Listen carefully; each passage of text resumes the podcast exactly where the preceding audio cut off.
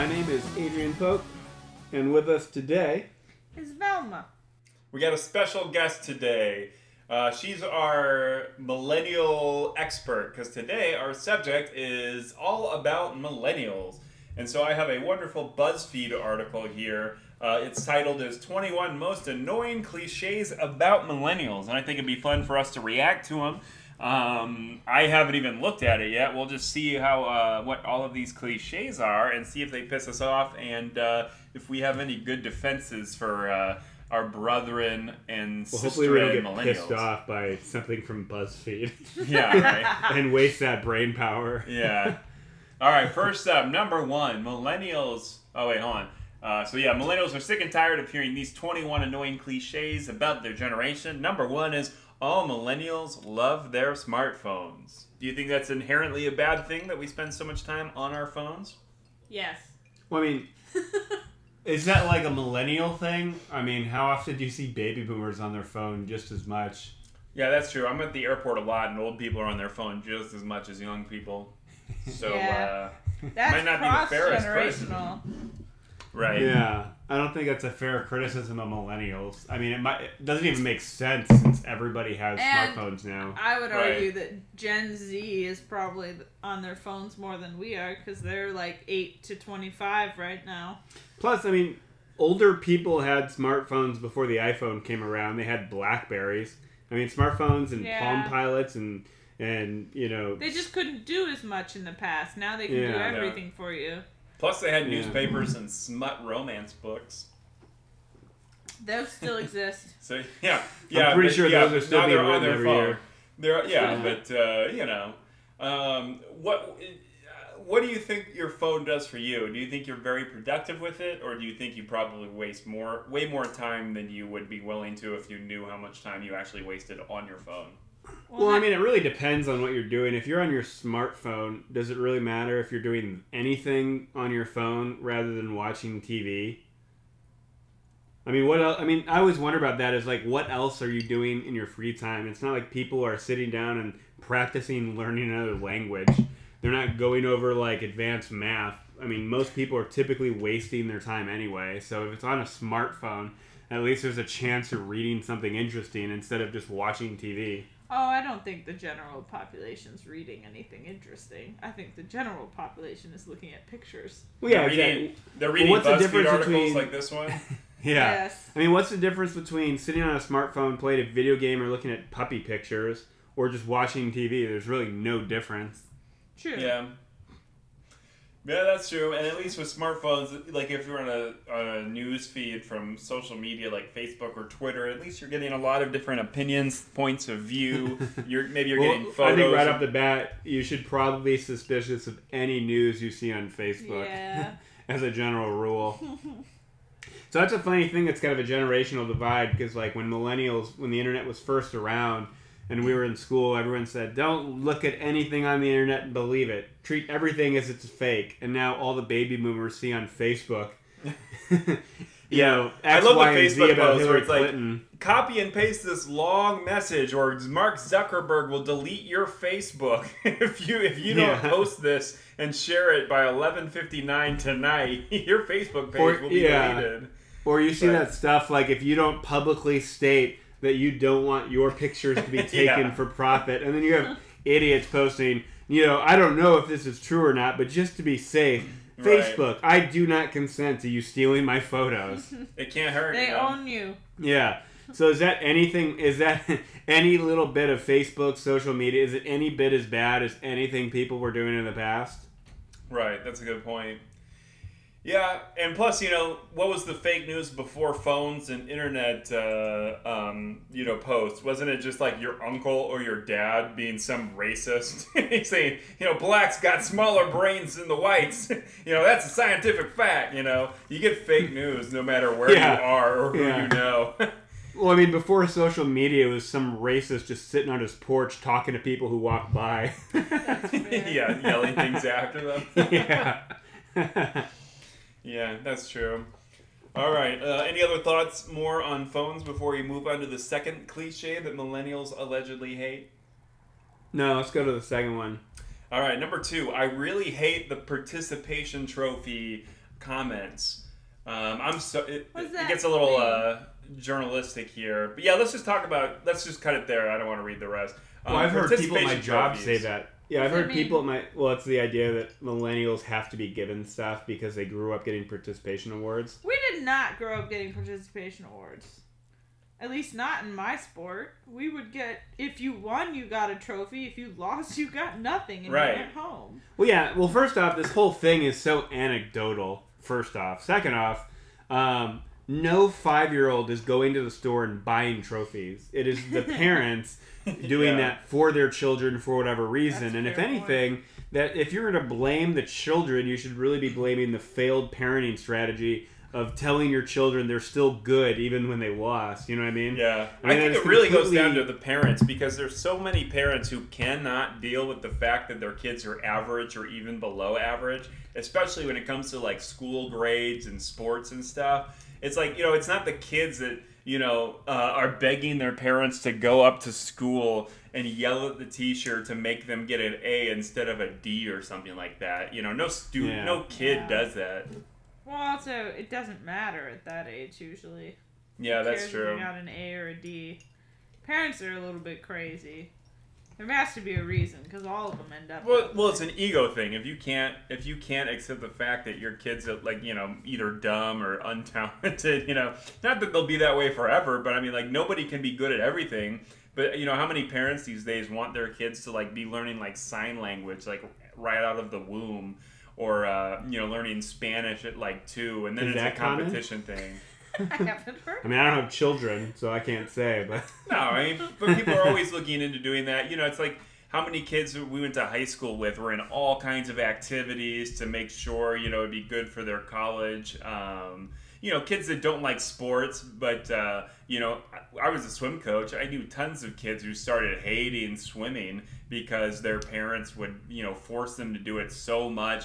You know, they would go to every swim practice, and then Well, their parents true, would yeah. take them up to the pool in between swim practices with the real coach, and then the parent is like hounding the kid to like work harder, train harder, and it's like, well, your kid's nine and now they hate swimming, so they're never going to be the swimmer that you want them to be.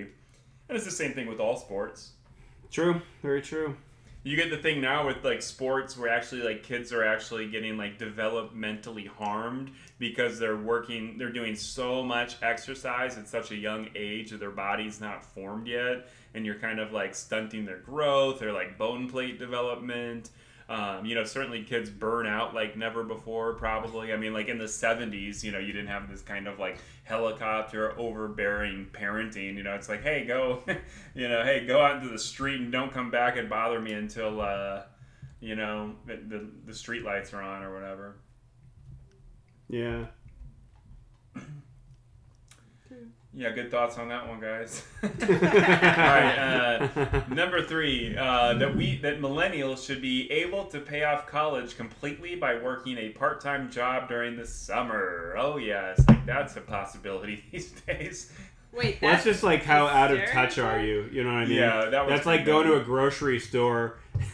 well, what is that? Uh, uh, that joke from Arrested Development when the grandma says, "Oh, it's just a banana. How much could it cost? Twenty-seven dollars." It's like how out of touch are you?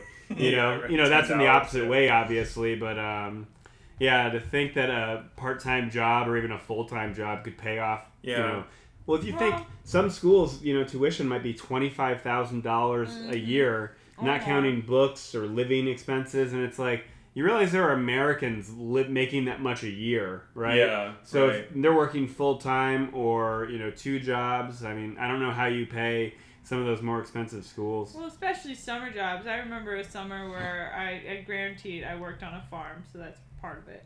But I mean, the guy was a what was the generation before the boomers? What was Before the boomers, called? they call it Yeah, the so- greatest generation. The greatest. the generation. greatest generation. What a name! Yeah. Um, he was from the greatest. Hey, you win a world war and you get a you get a little credit too. Just wait till we He have a generation that everyone agrees name is the worst generation. yeah, he was from the greatest generation, and so he offered me two hundred dollars for the whole summer that I worked weekends. So I worked every day for about nine hours a day, and I worked on the weekends extra. And he gave me a, and I'm not joking, a ten dollar bonus to my $200 stipend, which, if you actually add up the math by how many days and hours I worked, I was getting paid 79 cents an hour. Well, but for the record, is is this like a millennial thing? They can't afford education, or the fact that you're a terrible negotiator for your earnings, well, my point is, or that you are volunteered to be a slave for three months? Yeah, what job was that? What There job are that? some Velma? jobs. Uh, that was I worked on an organic farm, and I will say, while I only got paid seventy nine cents an hour, I did eat a lot of my salary, so that was delicious. so I think for this question or But this, but this my point my point was you're gonna have a range from people that are making almost that little to people that might make an actual two grand or something. That two grand is like the average uh, college student stipend for sciences. So like that's high too. Usually it's just a grand for the whole summer. And so if you expect us to pay off all of our loans, which can be from 25,000 to 75, 100,000, how does that equate? that's very true. I think Yeah. the answer to this one is just experiences differ. How much how many summer jobs would you have to have to actually pay off your loans that quickly? Well, then you get in the whole thing of like internships and what bullshit internships are. That companies have made it legal for um, young people to work for free, Yep. and you get labor for free, which goes against you know all of our labor laws. And then on top of that, what a lot of people don't realize they're getting probably, experience. well, yeah, they're getting the experience. But what people don't realize is, you know, especially people who hate affirmative action for people disproportionately affected by race relations in this country's history, is that if you're working for free, that's a, a form of affirmative action for rich people who can support children working for free for a year or two or more while they work their way up to the sweet cushion jobs. Yeah, that's a good You know what I point. mean? That it's literally like affirmative action. Um, I'm gonna write that note down actually, just so uh, to use for later. But that's a good idea. And on top of it, you know, it's like everything with conservatism in America and like the economic inequality.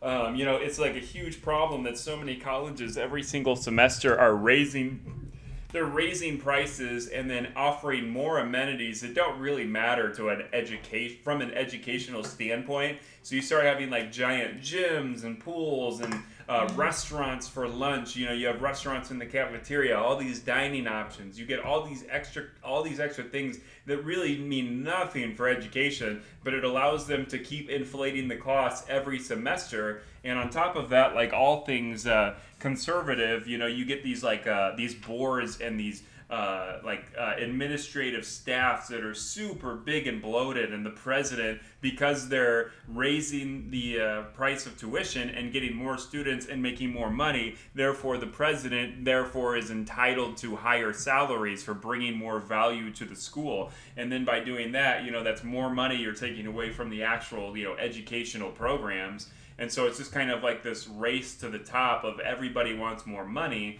And granted, you know, say what you will about you know the government funding schools. Uh, you know, I've heard some good takes that the uh, like government spending so much money per uh, for students to learn is actually encouraging all of these administrative staffs to just bloat the cost anyway, since so many students are getting government funding. So that then they can just keep raising the price. You know, the families might still be paying the same amount of money if uh, the price goes up according to uh, the kind of government. Uh, Well, the issue with that is funding. that the, it doesn't matter if the price goes up because the government gives low interest loans to people regardless of what they study, regardless of where they go, and regardless of how much it costs. So the government's incentivizing because you know in the past, if you couldn't get a loan that you thought you'd be able to repay, you probably wouldn't go to college at all. But now, since anyone can get a loan, um, and it, you know the fact that if you know if you can get a loan or not, it's not going to affect attendance rates. There's no reason to lower prices ever There's because you're never essentially going to lose your cu- potential customers. They're, well, they are losing their potential customers actually. So at least at small colleges across the country, um, they're having an attendance problem. I was told this in an interview. Uh, there's a drop in people going to college in general, and the colleges that suffer the most because of the financial burden are the small liberal arts colleges. Oh, really? Yeah, so they're actually a lot of them are going under. But is that like a national thing? Yeah, they're That there's fewer people going to college. nationally we're having few fewer people going to college, fewer people going to private colleges, which is usually small liberal arts, Mm-hmm. um, because the tuition is higher, and instead they are going to state schools or not going at all. I mean, think about it. This is like the the YouTube generation. You can go on YouTube today, and if you say something funny. Or if you find a quirk, you can get paid buttloads of money at a young age. We get paid more than almost any profession that's serious. Yeah, right. Yeah. So yeah, they're having a problem actually with attendance. So if you think about it, if you have less students coming to school, but you still have to keep even just like maintain your actual school and your faculty all need salaries and your staff and all that stuff. You have to raise tuition because you don't have a choice. What's an Well, but on the thing to other hand, there about. also there's also a trend of like adjunct teachers. So not only is everything going up in terms of like salaries and then the costs and then government funding, but on the same hand, so many schools and uh, universities are getting rid of tenures. Um, and they're having a ton of adjunct teachers teach everything. It's basically like uh, almost like the equivalent of an independent contractor instead of an actual Yeah. employee. Yeah. well, that's the free market Lots of for you, problems. right? I Yeah. would call adjuncts basically like the new internship for the graduate level. yeah, because kind you of. get paid dirt. Uh, you replace someone else, so you're never accepted into the faculty community because you Yeah. are literally taking someone's salary. Um, yeah, and it's cheaper. Deans think it's cheaper. The problem is the people that actually suffer from all this are the people that are paying their salaries, which are the students. Yeah. Yeah. Oh yeah, because then they're they're paying more and they're getting a you know arguably probably a worse experience given that you know they have a teacher that's kind of like worried at all times that they're not going to be asked back the next year, and you Or know you they're just people who are willing know to work for less. Yeah. What's that? Well, uh, you have a lot of people that get fresh out of a doctorate program that have no experience teaching that are then like, well, I can get an adjunct position and then they teach, but they don't actually know how to teach. They just know their subject really well. So, like, my example of that would be maybe you know a lot about snails. Like, you know everything there is to know about snails. And you could yell that information at a group of people. I feel like you're personally maybe- attacking me right now. and maybe they would understand like a little bit about snails, but they probably wouldn't because you'd use language that only you really understand, and it's a little bit higher. Uh, and so, unless you are taught how to teach or you have a natural ability, you may not be a good translator of that information. Very Yeah. true. What's a uh, what's a solution do you think for this? I mean, is it is there a solution that's not just probably a lot more people should not go to college because they're not up for it, and then maybe we can uh, stop having like schools have like 130 majors that they offer? Well, Is I that- would wonder, like, if we could look at a system. It would take too long. It would never work here, I don't think. But in a perfect world, if we could look at a system where we didn't basically pretend like going to school was better, I feel like we have this sort of hierarchical. Uh, if you go to get a bachelor's, then you're in a different, you know, bracket. If you Economic go bracket. economic bracket, if you go get a master's, you're in another economic bracket get a PhD, now you've reached the top. You know, you're in the top economic, well, not the top economic bracket, but But at are- least in academia. you know, like in academia at least. But how do Um, you make it so that it's not? Um, I mean, because right now going to college is kind of like the bare minimum show that you have the focus or the attention or the experience. Like, what would I replace that as that kind of like fundamental building block of well, well, I know what I'm doing and talking about now. I have a degree. Well, I think what the only thing that would break that up is I think that's fine for some people. Some people should do that. That's what they want to do. Go do it. You know, you kind of have to go through a lot of schooling to become a doctor or a lawyer, that kind of thing, or a professor too.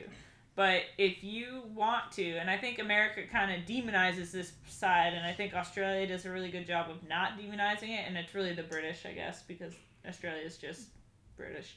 Um, sorry, Australia. Um, but uh, Shout out to the British. yeah, um, but they do tracks. So there's like a track that is academic style, and then there's a track that is you're going to have a job, and it's going to be something uh, more manual labor style, more you're constructing the city and having like upkeep. So they don't demonize it though. It's like, oh, I, I'm doing a trade instead of the academic route, and they're cool with that. They're like, oh, what yeah, if we trades- adopted the uh, politics of an ant colony? You're a drone. you're you're you're gonna take care of babies. you're gonna dig tunnels and eat garbage or something. Well, you that's the that's Sign the me up for that job. That's I want to dig tunnels and eat garbage. the key to the whole system over there. it's so hard. The key to we the found the golden solution. Shut up. the key to the whole system over there is that it's not other people telling them what to do. You're going to do X. You're going to do Y. Yeah, you're that's going to be an ant. It's them deciding because you give them the information. You're like, here's how your scores are going. They all are given a number, which is kind of controversial because they're literally ranked. America's like the part. Actually, this goes back to your participation problem, where we all get trophies. We hate telling our children that they're average or whatever, but they don't have to necessarily be average. I think intelligence is on a spectrum, and you can't. We already we basically overvalue academic intelligence, and we think that's the best intelligence. But there's intelligence in other areas that we just don't value as much in America. That if we did put more value towards that, we would actually, I think, have a better system. Like Well, child YouTube intelligence for stars, we should value that. I mean, they have their place, I guess. See, what do I you think? I think I think one uh, one kind of salvation of these problems is just the specialization of labor. You know, with the internet, and now like anybody can. Uh, you know, get famous, like combine, you know, like restaurants are starting everywhere, just blending like Japanese food with Mexican food. And then, there, you know, there's like some kid that can play like the lute with his toes.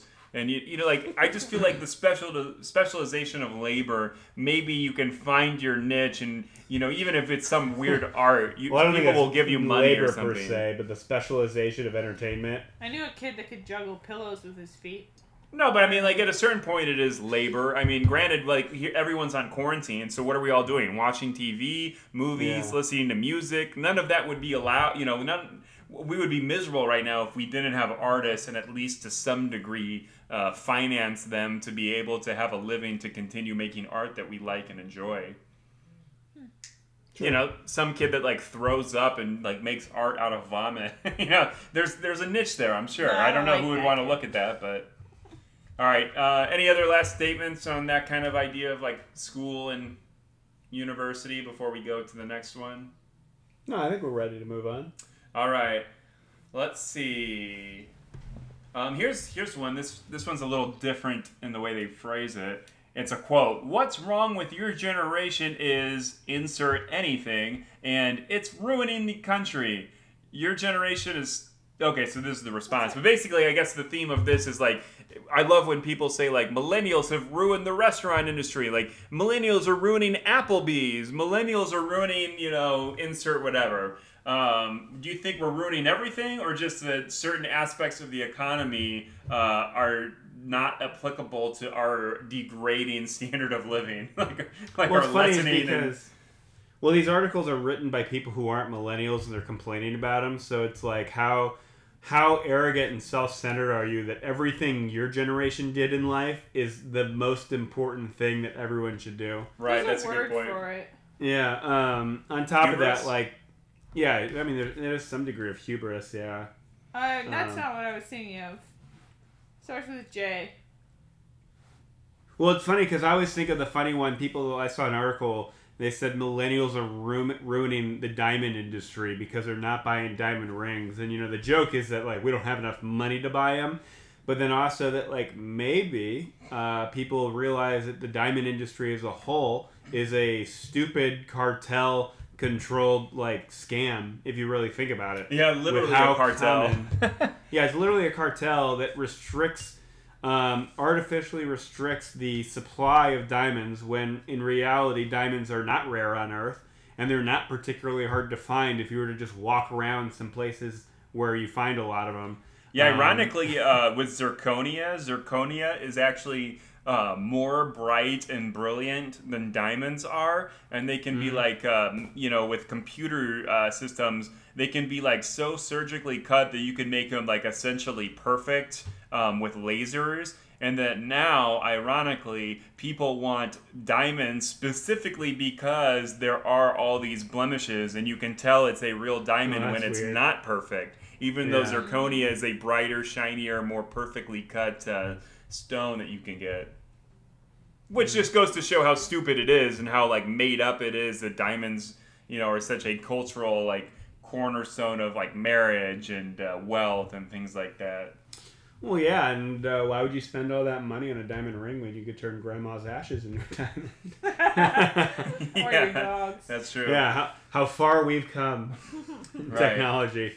Uh, Um, yeah. is there, is there any? Oh, here's another one. People are talking about how millennials are like killing home ownership, and it's funny because I saw something recently that like the joke is that like millennials don't want uh, houses for them and their kids. The millennials only want to buy a house so that their dog will have a yard to play in. I thought that was kind of funny, kind of true. I know a It's lot of like Also crazy kinda dog true, ladies. Yeah.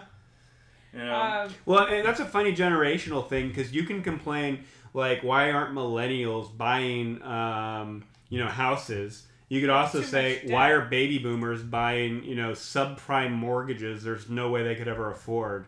You know, what, a- you know, what's bad, better or worse? aren't buying houses because they have too much debt. Yeah. Plus, buying a house is not necessarily an important investment you need to make in your life. And I would argue that a lot of people back in the day, maybe not in school, but your parents or someone would tell you how to buy a house. Our generation has not been told.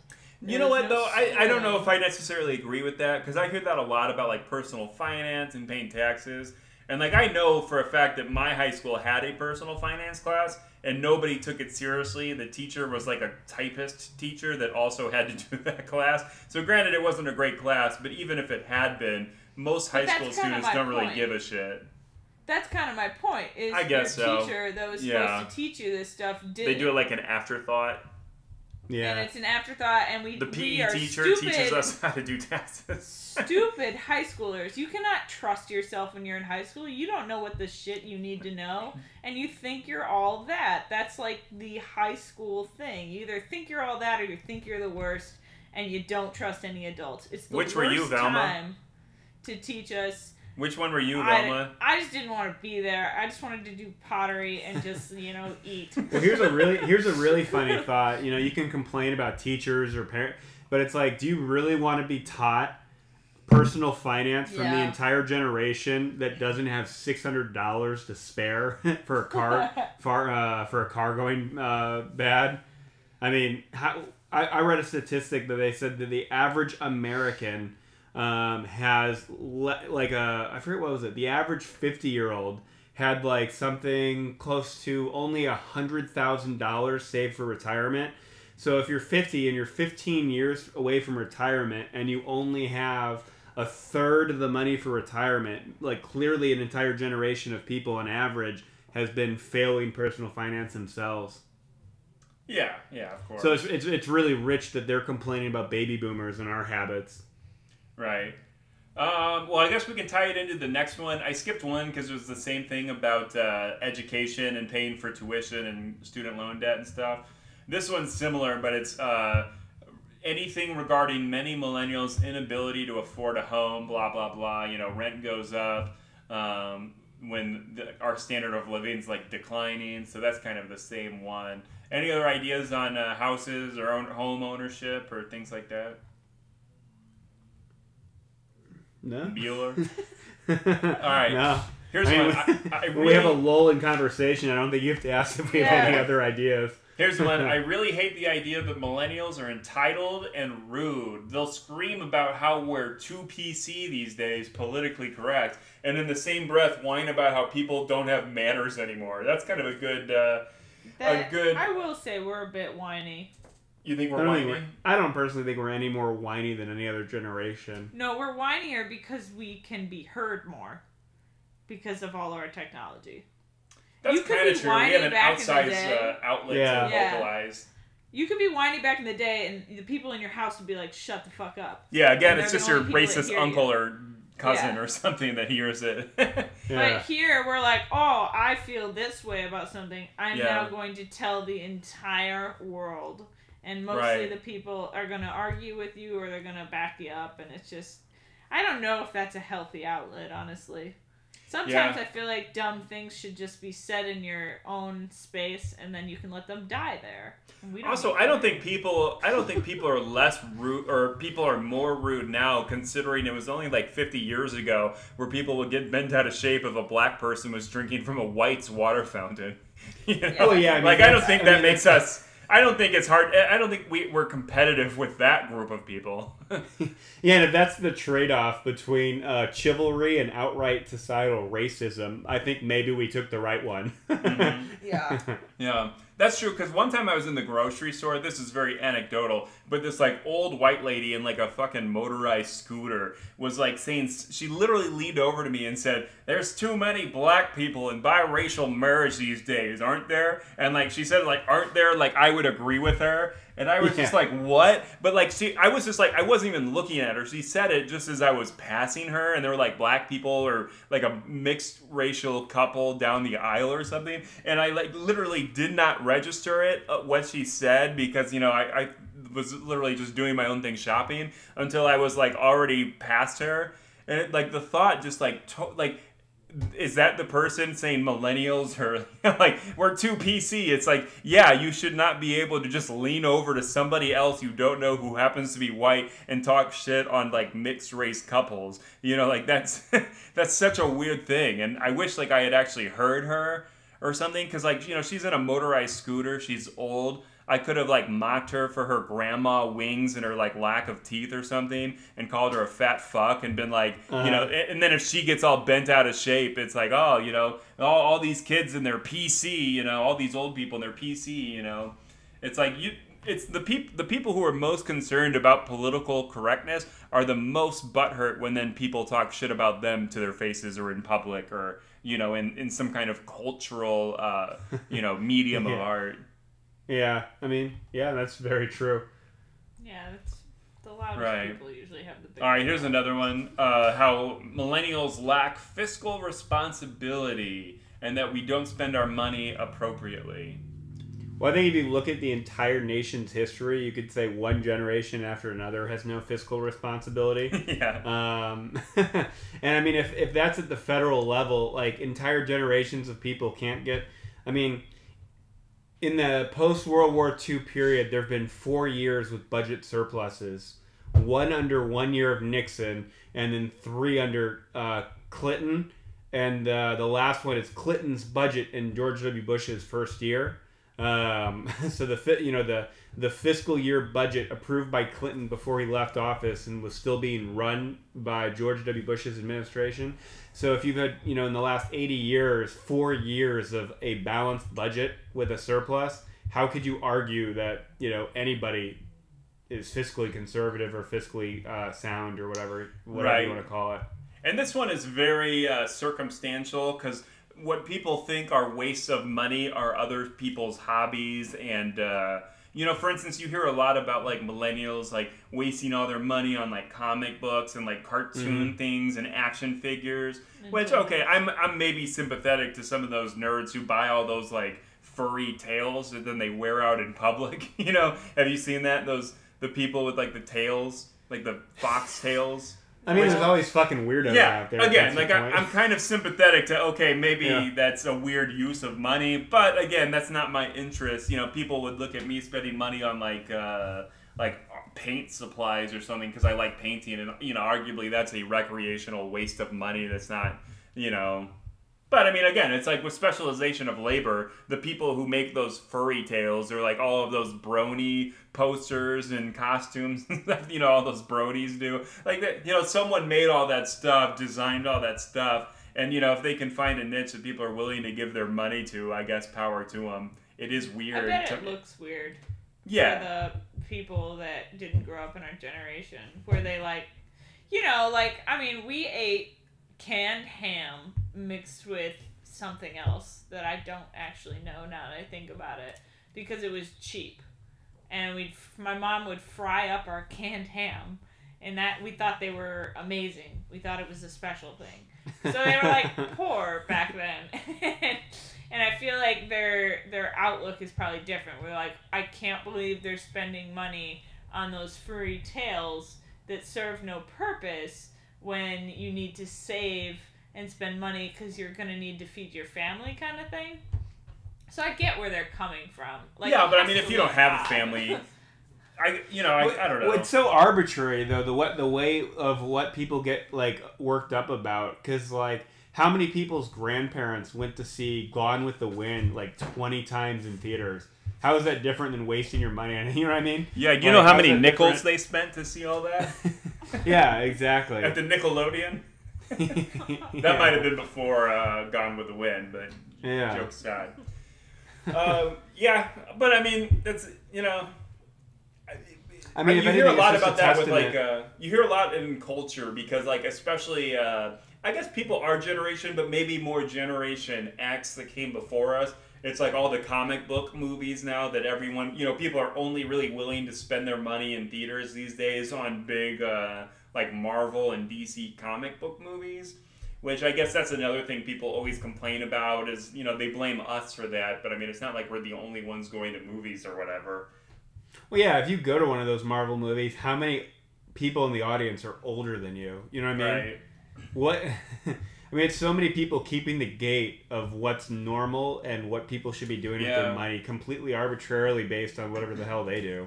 The movie industry as a whole is kind of dying and people blame that on millennials too but is it really our fault that like the whole medium of going to a movie at a theater with a crowd of people has not uh, Well, no, here's the thing about the since, like, movie industry. The movie industry is not being killed by millennials, it's being killed by Netflix. So movie studios have Right. an issue where, you know, in the in, in decades past, they might take a risk on a interesting movie that was a weird pitch idea idea from like some weird director no one had heard of. Sundance Theater. Yeah, exactly. Yeah. But why would you take that risk now if Netflix is already throwing money and Disney and Apple movies or whatever are throwing money at just anybody who wants to make anything? Why would you put like a hundred million dollars towards that if someone if Netflix will give someone a hundred grand for it? well you're Also- looking you're looking at the difference you're looking at like movie production companies not spending money. Not so much the movie theater. The movie theater industry is kind of failing because people can watch movies more comfortably and simply at home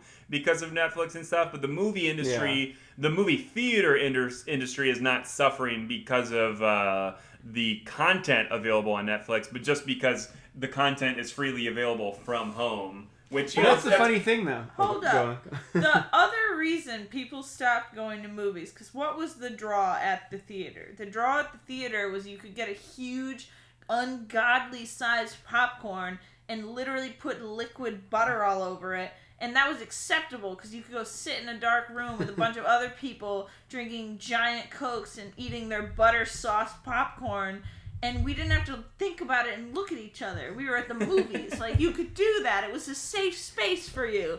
And then they made it super fucking expensive. Yeah, they that's made true. a crunch bar like nine dollars and everybody went, What the fuck? or What a happened to soda my for like safe seven space? dollars Yeah. Where I could What do you think the solution for ungodly them amounts is? of food. Do you Well, think no, the here's the- solution should just be you maybe a higher ticket price, but you get unlimited popcorn and soda? I mean, obviously that's where they're making their money. Is that like you know uh, maybe they can get more people to go buy I a have ticket that use it.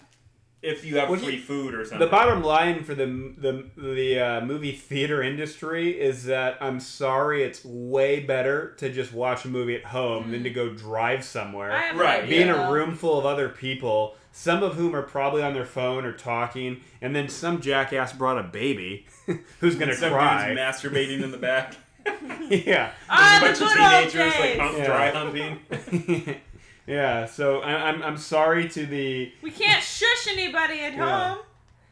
Yeah. right. Um, here's one. Uh, it's that we're that millennials are lazy. We actually want to work. You know, we want to contribute. This one's that's literally all it says. But I think the idea is basically that you know everyone calls us lazy, and that uh, maybe their their rebuttal is that basically we're, we want to contribute in our own ways, maybe not just contribute in the way that's like we work for 35 years, retire for 10, and then die. you know. Well, that's the funny thing is like they. That's How do you criticize millennials for being lazy, but then also criticize them for wanting their dream job and making a difference? Like those are two Yeah. incompatible things. And another thing is like maybe it's a good thing if a lot of young people think I don't want to go work for some dog shit company to be treated by some dog shit manager who doesn't know anything for years and years and years until the off chance I get promoted to be that dog shit manager. It's definitely Yeah. a spectrum. You're gonna have people that just suck, Oh yeah. and then you're gonna have people that are very, very motivated. But I agree with you. All right, uh, we get on that one. It seems like gotta go to the next page. All right, um, number ten. That everyone born between 1980 and 2000 are basically the same generation, and they have little parentheses here that 1980 people were born were out of high school before anyone had internet beyond dial-up. And then 2000 to now, I guess, is people who can barely remember a time when iPhones didn't exist. And uh, I don't. How's this this, one seems a little me? I don't get it. I don't understand what Yeah, you're what's saying. the com- Yeah, Complaint. I think the complaint on this one is just that people think anyone from like 1980 to 2000, like born in that time period, is like some monolithic group. When you know, if you were born in 1980 and grew up in the 80s, you have a different, you know, than us. You have a different life experience than us who grew up in the 90s. Which, yeah, this one's kind of meh, but Well, you could probably say that about any 10 year period. If, Yeah. Like, typically generations are like 15 to 20 year gaps, and like, it's not like the, the baby boomers who were born in 1946 had an exact same upbringing as the people born in Yeah. like 1960. Right. And, but I think maybe we can pivot a little bit from this one and talk about something more interesting, which would be that uh, um, I hear a lot that people talk about how 90s kids, especially like millennials, um, like in the late 80s, early 90s, are particularly nostalgic and depressed about things is because we have that nostalgia for a childhood before the digital revolution. Like we remember rotary phones we remember going outside and playing and having like it being We a remember the outdoors. yeah. And like we remember it being like a special thing where you'd have to unplug the phone. No one could call us for like a few hours for us to actually go on like dial up the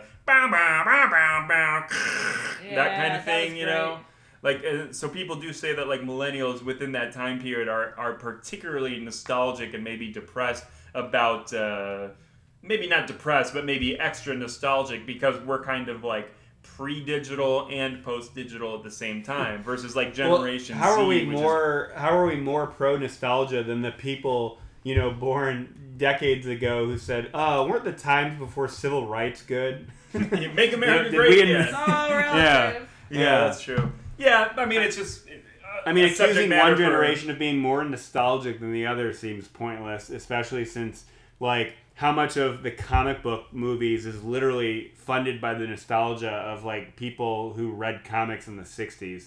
yeah that's true all right you guys don't feel that one Yeah. Uh, here's one. Strongly disagree. And well, the granted, it's. BuzzFeed. Not all of them are going to be win. Not every post some random person made is Yeah, going to be. A, yeah, surprise. BuzzFeed winner. had an all around home run. Let's see. Um, this one doesn't make sense. I'm going to skip it.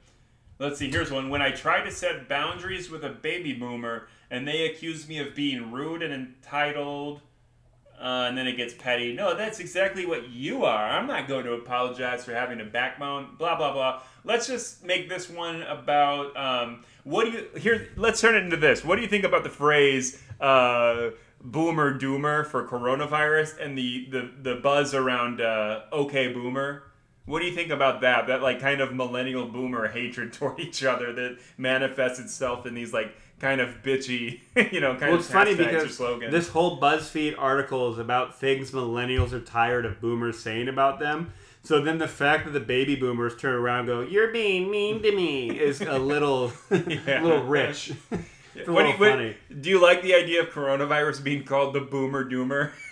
I, I mean, it's hilarious. yeah, boomer doomer. Well, I mean, especially like there's a certain kind of uh, karma in the fact that the people who voted for the president who's doing absolutely nothing to help solve or fix the coronavirus problem is also making some of them die, unfortunately. Yeah. And Well, is that is yeah. that terrible? Yes. Yes. Is it karma? Maybe a little bit, since you have a lot of old people refusing to believe any medical expert anywhere I- and still going to public places and church. saying Trump knows more about this than anyone else. I will just like to say, as a medical ish person, please do not think you can't get it as a millennial. You are, we are 26 to 40. We are not immune, and we've already had people in the 30s to 40s category die. Well, maybe that's karma Just too. That some statement. millennials are getting really sick too, and it's not just a walk in the park die. if you're under thirty. Hey, Please Katie, real quick, side note. I recently did a satire article saying that Donald Trump claimed he cured himself of coronavirus by giving himself a Diet Coke enema. Uh, how medically accurate was I with that article? Super inaccurate. Super inaccurate? Alright, so you can't. Was it the the record, enema part or just the Diet Coke? Yeah, Did he yeah, use which was a it? different soda? Yeah. Different soda, yeah. Mountain Yeah, Dew is Dr. Pepper. What about Mountain Dew? Yeah, Mountain Dew is so so like toxic. That Well, you, you know Mountain Dew is good for you because it's green. Yeah, it's green like the yeah, mountains. it's healthy like a plant. Yeah. right, here's another Basically one. a vegetable. Here's a num- here's number thirteen. The claim is that America, or sorry, millennials are the generation of entitlements, while boomers sit on their fat pensions and social security checks and choke up the workforce. Yeah, we're the entitled ones. I mean, that, I mean, at least as far as point. the South goes, at least as far as the South goes, I remember a certain generation some time ago where they didn't want to do any work and actually just have black people do everything for them. So I don't think millennials are the most entitled generation. Yeah, what was that like five, six generations ago? I guess if some people were pretty old. Yeah. 18, Yeah. roughly the 1850s. Is There's this an some- argument for who's more entitled? Yeah, I, I mean it's it's so pointless. Every generation, I mean, has issues, has things they're good at. I mean, there's I mean, there's no generation that's universally the worst except the baby boomers. He's not biased. Yeah, Yeah, there you go. All right, um, let's see. Oh, here's a good one. When people say things like, when I was born, 18 year olds were fighting in Vietnam, risking their lives for the country. Now 18 year olds just have to go to school and party, and they have it so much easier. Um, I hate this. I hate. I always see this stuff on Facebook. They say you have the side by side pictures. They go, "This was you know 18 year olds in 1944 storming D Day. This is 18 year olds now," and it shows some like fat kid with dyed hair complaining about something, and it's just like there are still 18 year olds signing up to join the Marine Corps and serving tours in Afghanistan and Iraq. True. And what's interesting is they signed up even though their entire lives we've been in the exact same war, solving nothing and fixing nothing over in the Middle East, and they still sign up to go do that. So, what does that say about this current generation? I think it says a lot. yeah, at least Vietnam for a while, you know, we thought we were doing like the domino theory and like, you know, preserving democracy and I don't know what capitalism and freedom and stuff like that. It's really Well, hard yeah, to and they had the benefit of the- 19 years into Iraq. Oh, yeah. You know, Well, I mean, in Vietnam, for a lot of the early years, the government was straight up lying about how successful it was. yeah, that's um, true. and saying they weren't going to get more involved and then you know they had the mission creep going through so more and more soldiers were going and then you had a point where you had 500000 soldiers over there so i mean like um, so yeah i mean they were lied to at first i don't think anyone in america was under any impression that things weren't going well by 2006 when they needed the surge if you recall and Yeah. then you know flash you know 10 years into the future 15 years in the future there's still people deployed in the middle east yeah, good one there. I think we're all in agreement there. Um, I have said nothing. do you agree I don't know. I don't know enough. I want to stay in Iraq 30 more years. Never leave. Um, I'm skipping this one. It's just boring about how we're all tech savvy. Who gives a shit? Um, I'm not tech savvy. you know what's funny is if you complain about all millennials is that like a complaint that we're tech savvy i don't get that That's like saying like, "Hey, here's the economy of the future. Oh, look at these kids. They all care about computers. They're good. Look at these Oh. kids. They all know how to control the computers with their eye flickers and blinks. They're Yeah. nerds. Look, these Yeah, kids are whatever. intimately uh, involved with the economy of the future. Cool. Um, here's one. When people say stupid shit about millennials not being able to read books because they don't have buttons. Yeah, that's and then it, and then, then it has a quote. you gotta quote. give them that's funny. No, Yeah. but I mean, how many how many how many boomers you think don't read a book a, a year? Oh, probably most of them. Do you think Donald Trump is reading books? Yeah. You know, Donald Trump and Donald Trump Jr. now both have written more books than they've read. That idea always cracks me up. This Yeah. one comes with the quote Shut the fuck up, De- Deborah. I know how a book work. It's your dumb ass that can't reboot your own internet without my help. yeah, that's I true. mean, that's kind of true. Yeah. I love when people like you know they'll put, do on Facebook Google how do I do this? Oh, I thought I was googling it. It's like a Facebook comment. Yeah. But uh, I digress. Um, let's see. This is another one about nostalgia, kind of meh. Let's go to the next page. Um, here, here's one. It says, "I'm raising my first child, and I'm sick and tired of the I turned out fine or I did this and my kids turned out fine." They'll use it to try to persuade today's parents against using car seats, bike helmets, health food, flashcards, whatever. And then, then they go, Did you no, say you car didn't seats?" turn out fine. You're an obese Really? alcoholic who didn't complete high school. You're a drug addict. Kids aren't, or your drug addict kids aren't fine either. Little shade there. Well, I think, and we were just talking about We this did talk about before, this. how every generation is just either uh, directly, indirectly, inadvertently, accidentally fucking up their kids in some way, and it just cycles down generation to generation. I mean, we're doing no better, in my opinion. I think our kids will have just as many problems. They'll just be a little bit different than the problems our parents gave us and What their guys- parents gave them. What do you guys think I about mean- social media, like harming kids and that, like, you never get a break? Whereas at least when we were kids, if you were made fun of all the time and bullied on the weekends, you could go home and not see anybody or hear anything, and everyone would about forget about shit for a weekend. well, I yeah, but AIM is not the same as like Tumblr and Instagram and Facebook. True. with the bullying. com- You can't really bully You people bully like publicly with AIM. AIM. Yeah, but you can't. You can't uh, on a purely It's public level where everyone can see. It's actually more personal if you get bullied over AIM. Yeah, but again, it's. I think the uh, the community visibility aspect of it is way more uh, aggressive than you just It's- aiming someone. Hey, you suck. Well, think of the bullying though. Is bullying any worse than it used to be? Because like, you know, what are the cliches of like the '70s and stuff? You know, kids getting picked on and beat up at school as opposed to being called names online. So the the type of bullying has changed a little Yeah. bit. Um, and the means of bullying has changed, but it still exists in the state. Like kids are dicks. It's just a fact of life. Absolutely. That's why we need structure. Yeah, and if anything, it's like I don't know, just you need more parenting and people to be because a lot of kids who bully other kids are just kids who are being, Being hurt or beat at or bullied at home. Yep. I guess. Um, but I mean, like with social media, I, I read a Time article recently. I think it was Time.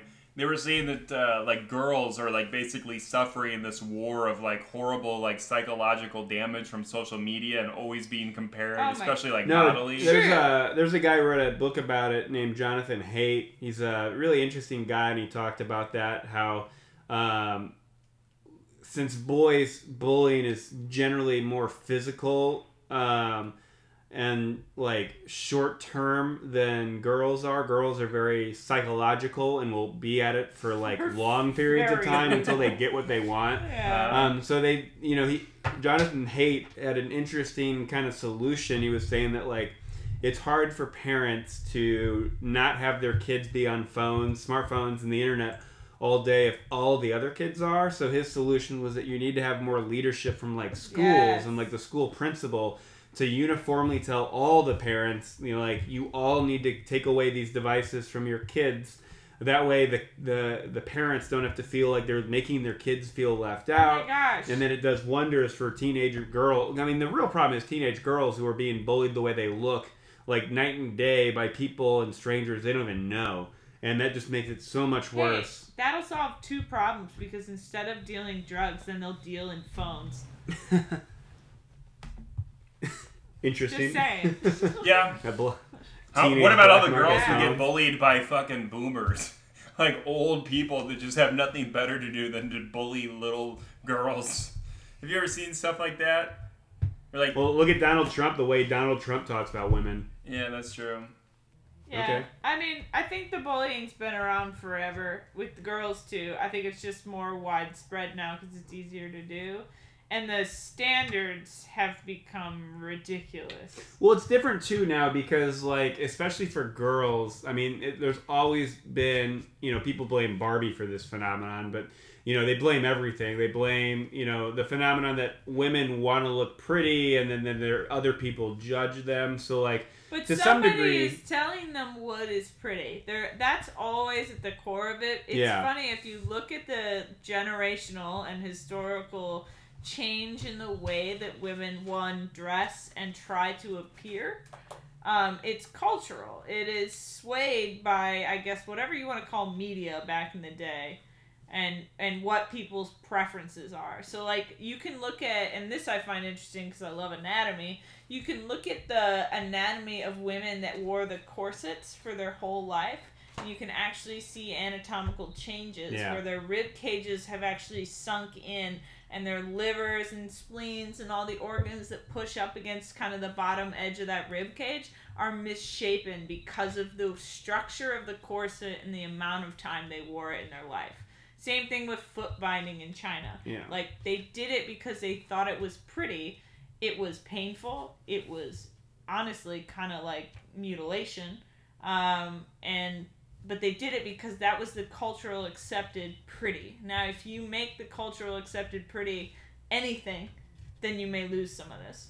Well, and, and my point was just that in the old days, like there wasn't social media, so if someone called you ugly, it was just someone at school. But now, like a teenage girl can take a picture of themselves, and even on most social media, almost no one but their friends will see it until they start hashtagging because they specifically want a lot of people to see it in the hope that they get likes. So then they hashtag it, then you have like upwards of millions of people able to see it, and then people are dicks on the internet and will say, You're ugly or you have a weird nose or something. And that's something that, like, you know what I mean? It's just useless, unnecessary meanness. The danger of opinions. Yeah, because- it's the YouTube comments of life, and um, that never would have happened before. Yeah, that's true. yeah, and So people are that- I meaner when there's your name's not attached to it, and you Yeah, have the you get to anonymity of the internet. face. Back in the day, you knew who didn't like you. Now today, you just don't know who they actually are. I guess yeah, to some degree, you didn't have that like worldwide fame capacity of being like a 15 year old suddenly getting all of this notoriety via logarithms that you know think you're you know Yeah. something people want to see.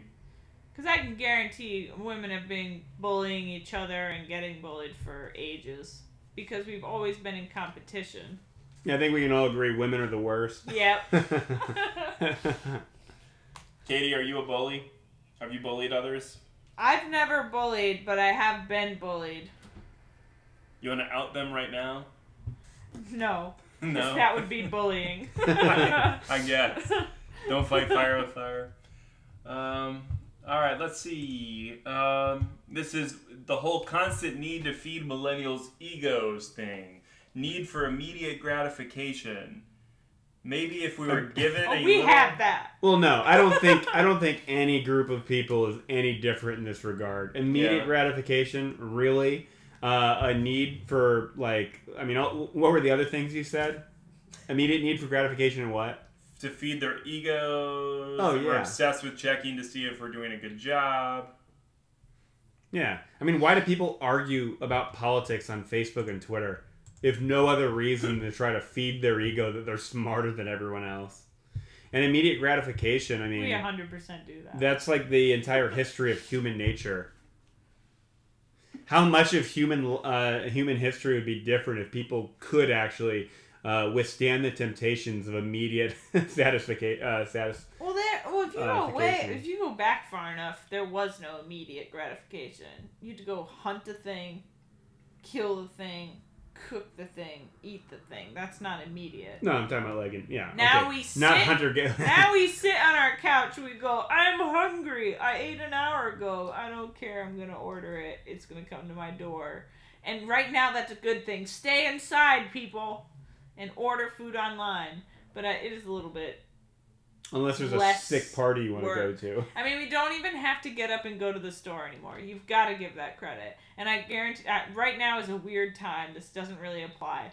But I mean, I have friends that don't ever shop. They just order stuff to their house so they don't have to get in their car and drive two minutes. Hey. which isn't even walking. Hey, saving emissions, saving the planet.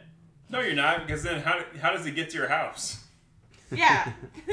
Good point. well, no, I'm just saying, like, is that like the worst thing in the world It that is any for our generation health. could ever have happen? It's that pretty you don't bad have to go for to our the health. store sometimes. It's not great for our health. I also think that it's bad socially. I think I mean, do you think we're people said the suffering same thing when they socially. said, "Oh, look, the newspaper's delivered to your door. You don't even have to go and get it from the boy who you lost his job Yeah. because of And look that." this. now You the don't even have to boy's go not to the being ice store to paid. get ice. Some delivery Yeah. man will give ice to your house. Oh yeah, people are so lazy today. You have a refrigerator that makes ice for you. I have to say, I'm 100% on the opposite side on this one. Yeah. I think we'd be better off with a little more troubles. One thing that I don't get is all the people that are like making everything smart in their house with some kind of Google or Amazon device that literally like is you know is a sneaky way designed to like uncover every aspect of like human uh, you know like speech and faces and uh, wants and desires and to like just maximize the ability to advertise to us If that you don't have will, an will be used for Alexa- bad someday If you don't have an Alexa, you're still getting watched. I mean, just try it. Talk around your phone about something and then see what your ads are. It's really creepy. I talked about wine yesterday and I had every single Instagram ad was for a wine delivery service to my home. And I went, that's weird. I didn't type it into my phone. It heard what I said and repopulated my ads. That creeps me out a little bit. Well, yeah, there's no doubt there's certain ads that are probably with their code tapping into your phones, like microphone and stuff, and then all. I mean, it's all for money, right? It's not Yeah. for nefarious purposes. And they So achieved far. it because I did it. So far, yeah. Well, here, here, here's the uh, thing on that. I mean, Facebook's app has been caught doing that. And, yep. You know, I, in my opinion, when you have someone like Mark Zuckerberg saying what's good for people isn't necessarily what's good for Facebook, and I think that's when you become kind of like the uh, evil bad guy boss who you need to be defeated. You know what I mean? Like Wait, that, you- that's when you you become have it Lex backwards? Luthor. You What? said what's good for people is not necessarily good for Facebook. No, that's what he said. oh, as, as, if in he would like, do things that aren't good for Yes. people to make Yeah. them good for Facebook.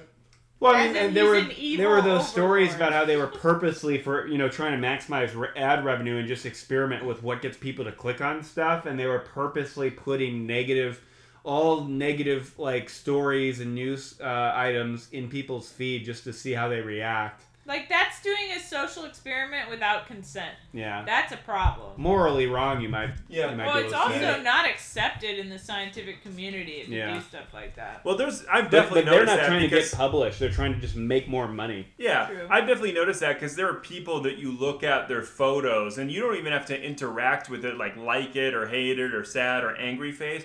But Facebook's logarithm knows when you slow down and look at what somebody posted. And I've noticed that because there are people who are like, uh, who I know who are like train wrecks. And I'm not looking at their content because I like it or whatever. I'm like You wanna call judging them anyone out on that, Cole? hardcore. Yeah, wow. What's that? I said, What- do you want to call anyone out for that? Oh, one? Yeah, right. people. No, yeah, not specifically, but I have noticed that like Facebook then will start showing me all of their stuff, even though I've never once interacted with it. The logarithm just knows when I'm scrolling down the feed and it gets to their like train wreck of a life. You know, I start seeing more of their posts because it knows I'll slow down and like watch the the burning like truck on the side of the road. You know. Which Yeah. you know, call bullshit on Facebook on that. Like, I don't really want to see that, but Facebook knows that I've been like drawn to that. You know. I think the solution is just get rid of social media. You'll be happier. I agree. Yeah, but how do you do that? Like, if you have any kind of business, that's you know like the number one way to make money now. How could you possibly? And even like well, no, I mean you can do it for business purposes, but for you personally, there's no reason to subject yourself to a lot of these problems that social media is causing individually for people's psyches. Oh yeah, the mental health problem that's erupted from this is pretty Well, I mean, catastrophic. yeah, and the fact that you like constantly check your Instagram if you post something because you want to see if it got likes. You're constantly evaluating yourself off of other people's opinions, and other people make opinions and just snap judgments, and it means nothing. Doesn't matter what somebody else thinks about your post. Who gives a shit? Who cares? They're sitting on a toilet somewhere, scrolling through their Instagram feed, and they are not thinking about you. They're thinking about themselves. It has nothing, and that's why I think it doesn't work. Yeah, that's true because it definitely gives a sense of community to all like the weirdest elements of our society as well. I think Jim Jeffries had a joke that was like something to the effect of like it used to be if you like wanted to fuck squirrels, um, you know, you you would just be alone at your house thinking, "Oh, look at sad me. I'm the only one in the world who likes to fuck squirrels." And then with the internet now, you can find a whole community of people who want to go out and fuck squirrels, Yeah. and you well, that's can like go, that you know, brony thing. Why, would, why on earth would you have any number of people really get into the brony thing if they didn't have a sense of community Yeah, and they- enjoy each other's company while doing Right. it? And, it's, the like, same thing is with that a good incels thing? now. Like the people Well, who find community with people who want to like go shoot up schools and stuff.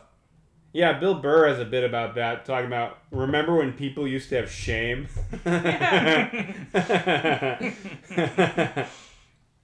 Yeah, I mean it did lead to a lot of bullying, but say what it, say what you want to, you know, at least it had some like median level of like what was acceptable in culture, you know, at some point, you know. well, no, it's sometimes you need to be told how to be a normal human. Like when you showed up to high school at like, you know, 15 years old, not wearing deodorant for weeks, and someone told you, hey, go buy a fucking stick of deodorant, and it taught you, oh, yeah, I should probably go do that and be a yeah, normal person. or people will say shit to me. yeah, right. Yeah.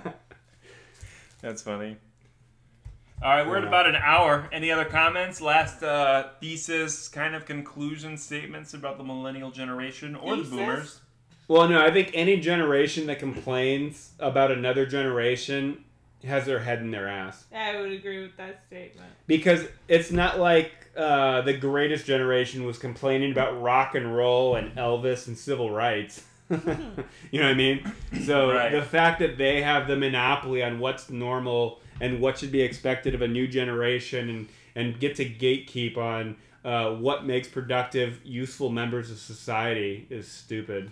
And we're gonna be just like the generation above us. I Oh, yeah. We're gonna look at the next one and go, I can't believe they do that. I can't believe they their hologram peed on me. Like, we're gonna be mad at them, and it's gonna be because their experience is different than ours. And Well- as human beings, we hate difference. Is there Yeah, any way when- to when we're- when the future generation all get married to sex robots who can fulfill all of our physical needs better than any human being can? Uh, can we can we judge them a little bit? I mean, we will judge them. That's the that's the whole point. Is we will, but I won't be there because I'll be murdering all the robots. Oh, you will be. what happens when they Yeah. are legally declared human? I'm and now you'll go to gonna prison forever. No, then I'll go to space. It should be ready by then. yeah, Space. right. There you go. Space will be ready. Yeah. All right. Ch- cheers to all the millennials out there and the baby boomers who, uh, you know, doing your own thing. All right, I'm Dash McIntyre, I'm Adrian Pope. I'm and our Velma. special guest, I'm Velma. Velma. All right, there we go. Totally realistic sounding name. All right, thanks for listening to Brain, Wil- Brain Milk, everybody. Coming up is our guitar solo. Enjoy.